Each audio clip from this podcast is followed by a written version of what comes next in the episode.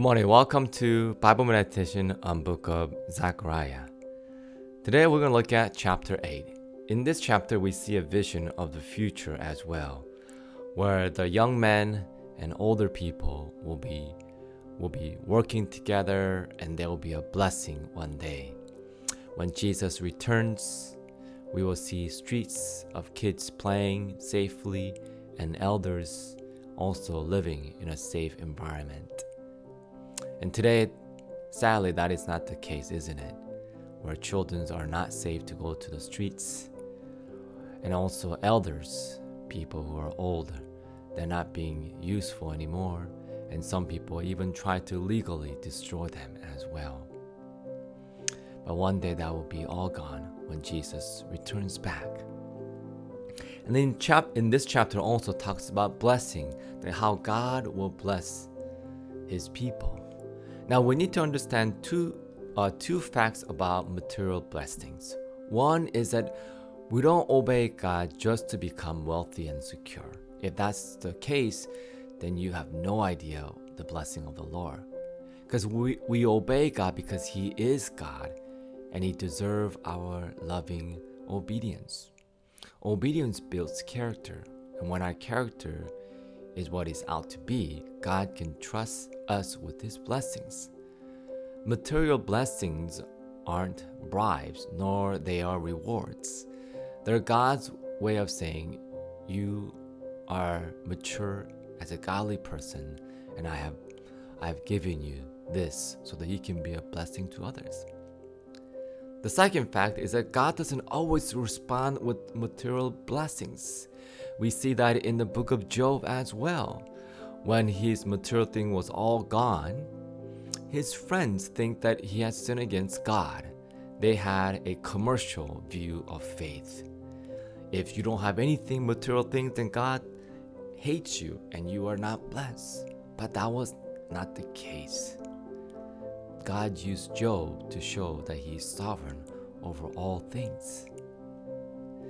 And so when we don't get blessed, it doesn't mean with material things, it doesn't mean that God is not blessing us. In fact, God even uses those who are poor to help the needs as well.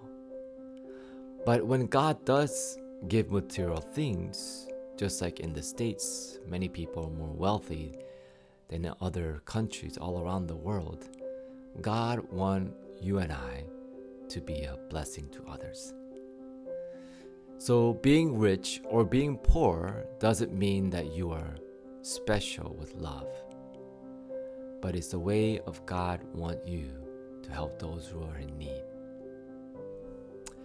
And also in Isaiah chapter, um, Zechariah chapter 8, verse 14 and 15 says this For thus says the Lord of hosts, as I proposed to bring disaster to you when your father provo- provoked me to wrath, and I did not relent, says the Lord of hosts. So again, I have purpose in these days to bring good to Jerusalem and to the house of Judah.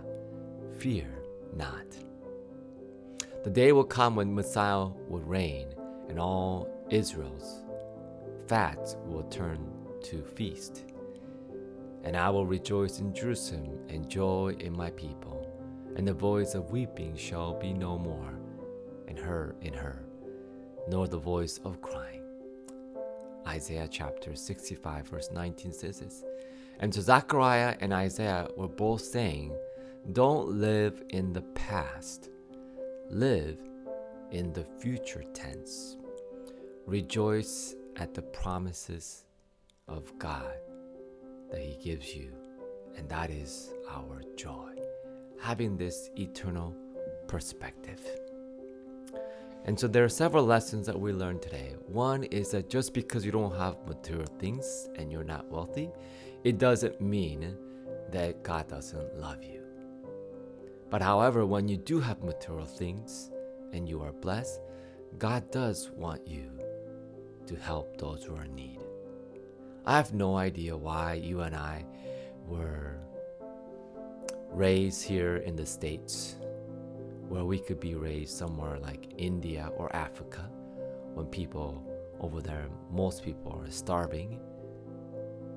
But I know for a fact that we have all these blessings so that we can be a blessing as well. Just like Father Abraham, I want you to be a blessing to the people all around you.